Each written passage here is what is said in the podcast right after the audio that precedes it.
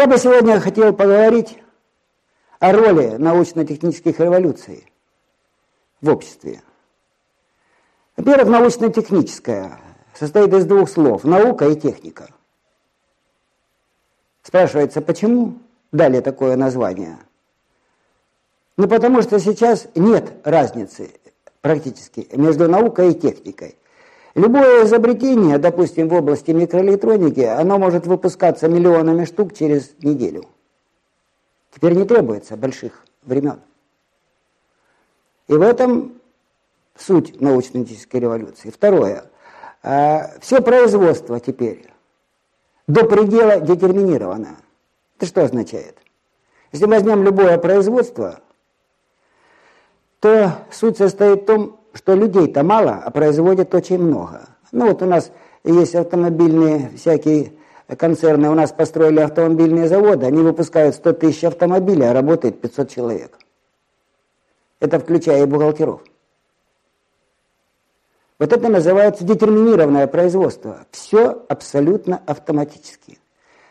И это дальше будет существенно расширяться. Это вот вторая часть слова техническая в научно-технической революции. А первая – наука. Вот, собственно говоря, все эти автоматические линии, новые материалы и так далее, и так далее, э, это возникло от первого слова, от науки. Не будь этого, никаких бы не было и новых технологий.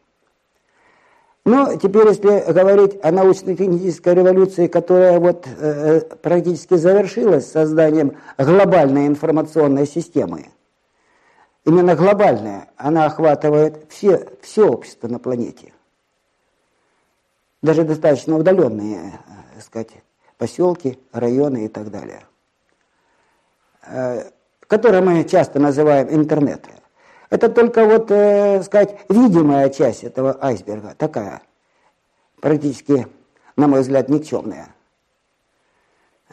А сама глобальная информационная система, она несколько э, более скрытая в целом от общества.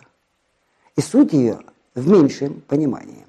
Теперь по сути вот этой информационной системы – Сейчас информационная система в основном уходит от кабельного различного, потому что это, это ограничивает ее возможности. Поэтому в основном будут мобильные системы. Мобильный – это радиоканал. Сейчас системы работают в низкочастотном диапазоне. Ну, это, условно, до 2 ГГц. Несущая частота. На такой частоте передать информацию глобального характера невозможно. Именно по физическим ограничениям. Поэтому то, что сейчас передается, это только маленькая-маленькая долика того, что нужно передать. И поэтому она будет модифицирована в ближайшее будущее. Мы даже не заметим, как эта модификация произойдет. Первое – это уход на более высокие несущие частоты. Первая частота – это 70 ГГц, вторая – 100 ГГц и 200 ГГц. Тогда можно говорить о терабитах и так далее, и так далее. Сейчас, когда говорят о терабитах, это болтовня. На двух гигагерца никакие терабиты передать нельзя. Ну вот реально эта система возникла в реальном исполнении э, ну, где-то э, в 90-е годы. Ну вот прошло 17 лет, да? Что это такое? Она действительно стала глобальной.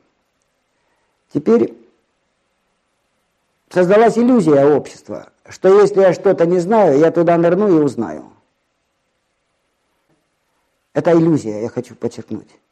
Сейчас э, в этой информационной системе, которая работает для общества, практически узнать ничего нельзя. Либо если мы что-то узнаем, то это будет такого характера, ну как вам сказать, театрального. Это что-то вот такое вроде как по делу, а на самом деле это настолько общее и настолько далекое от истины, но тем не менее общество на этом формируется. Поэтому огромное количество информации, кто с кем женился, когда развелся, ну и так далее, и так далее.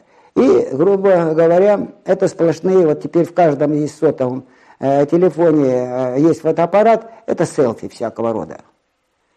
Перенасыщен. И так там частота низкая, а это все еще пере, пере, пере, э, э, пересыщена вот этой штучкой. Но, тем не менее, она создана, такая система, работает, есть там полезная информация, и, которой пользуются, э, сказать, профессионалы, а есть информация, ну, такая, на уровне средств массовой информации.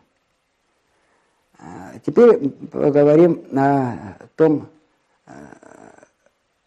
что это создало, совершилось, факт, и общество поменялось. На мой взгляд, каким образом общество разделилось? Оно опять разделилось. Вот, может быть, не очень хороший термин, но я его употреблю. Общество разделилось, условно назовем, на умных и не очень. Почему? Потому что огромная часть общества думает, что она, пользуясь данной системой, будет что-то знать. На самом деле это иллюзия. Вот именно иллюзия знаний теперь широко распространена. И поэтому часть людей думает, что она что-то знает, находясь в рамках иллюзии. В этой связи каждый может проделать эксперимент. Берете листик А4, делите его пополам, с левой стороны пишете «Я вошел в интернет в 11.45, а вышел в 16.30». И так заполняете в течение недельки, когда вы вошли и когда вы вышли. А на правой стороне вы пишете «Что я узнал?». Это может каждый проделать. И никому об этом не говорить. Но тогда вы увидите, куда девается время и что вы узнаете. Но есть другая часть населения, которая целенаправленно входит в университет какой-то, находит кафедру, находит профессора и слушает его лекции. Либо это лауреат Нобелевской премии, либо еще что-то. Он получает истинную информацию. И это немаловажно. Вот поэтому люди разделились. И это, не будем говорить, хорошо это или плохо, так есть. Надо просто воспринимать, так есть. Теперь спрашивается, о чем я говорил раньше, если мы создадим систему, которая будет, скорость общения информации резко возрастет, а самое главное, в эту систему должен кто-то, который вкладывает информацию. Она же сама там не рождается, ее нужно вложить. А скорости будут огромные, тогда спрашивается, где взять вот этих, которые правильную информацию будут туда вкладывать? И сразу же возникает вопрос, что такое правильное, что такое неправильное. И это возникнут некоторые такие проблемы. Но я не думаю, что они будут носить глобального характера, эти проблемы, а могут и носить глобального.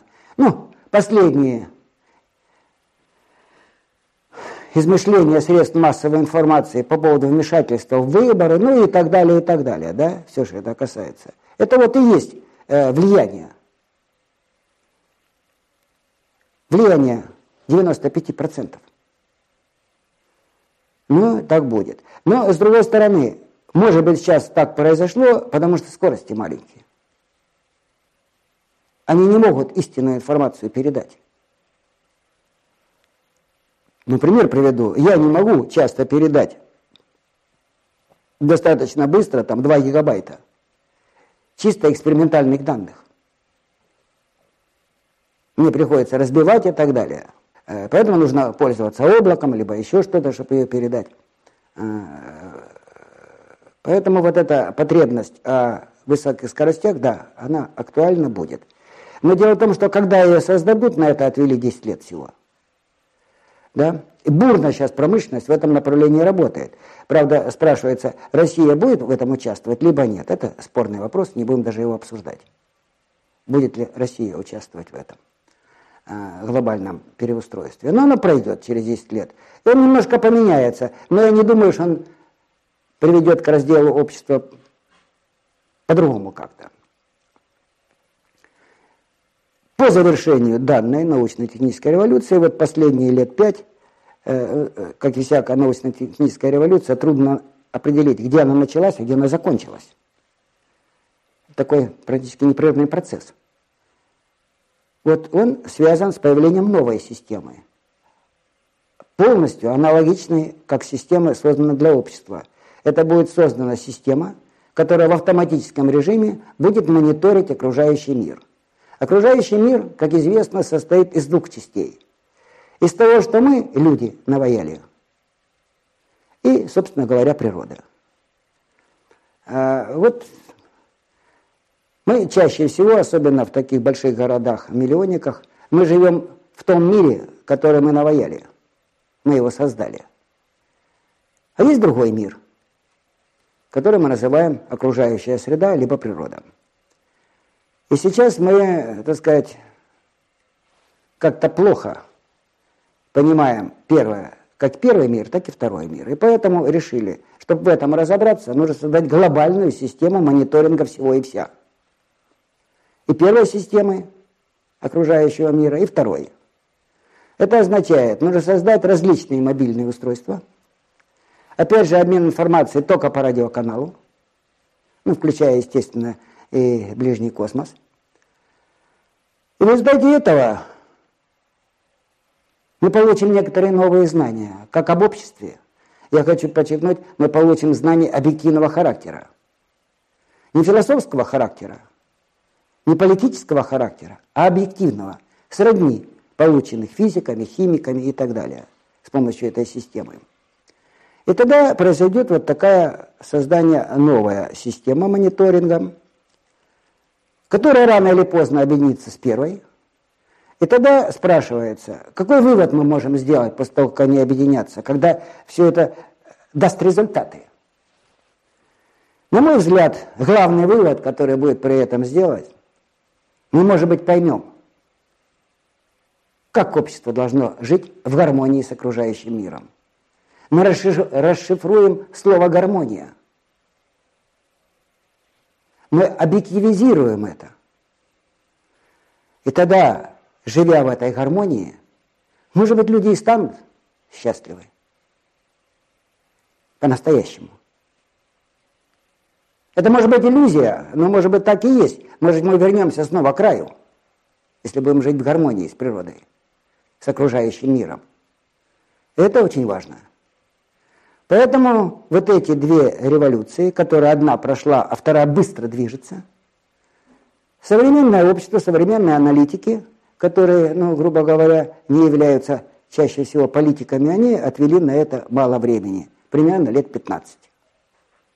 Это для современного развития науки и техники колоссально большое время. Просто фантастически большое время. Понятно, эта задача будет решена. Она требует ряд шагов, ряд, что немаловажно, ряд принципиально новых шагов которые до этого не применялись и которые будут применены. А. Ну, это, по крайней мере, мой внук, которому сейчас три года, уже будет жить в том новом мире. И когда я на него смотрю, я всегда думаю, а он где будет жить? В каком будет обществе жить? Насколько он будет счастлив? А чем он будет заниматься? Вот чем вопрос. Поэтому жить в гармонии с окружающим миром, я хочу подчеркнуть еще раз, окружающий мир – это то, что люди создали, и то, что мы еще не успели пересоздать. Природа. Это будет интересная жизнь, без сомнения.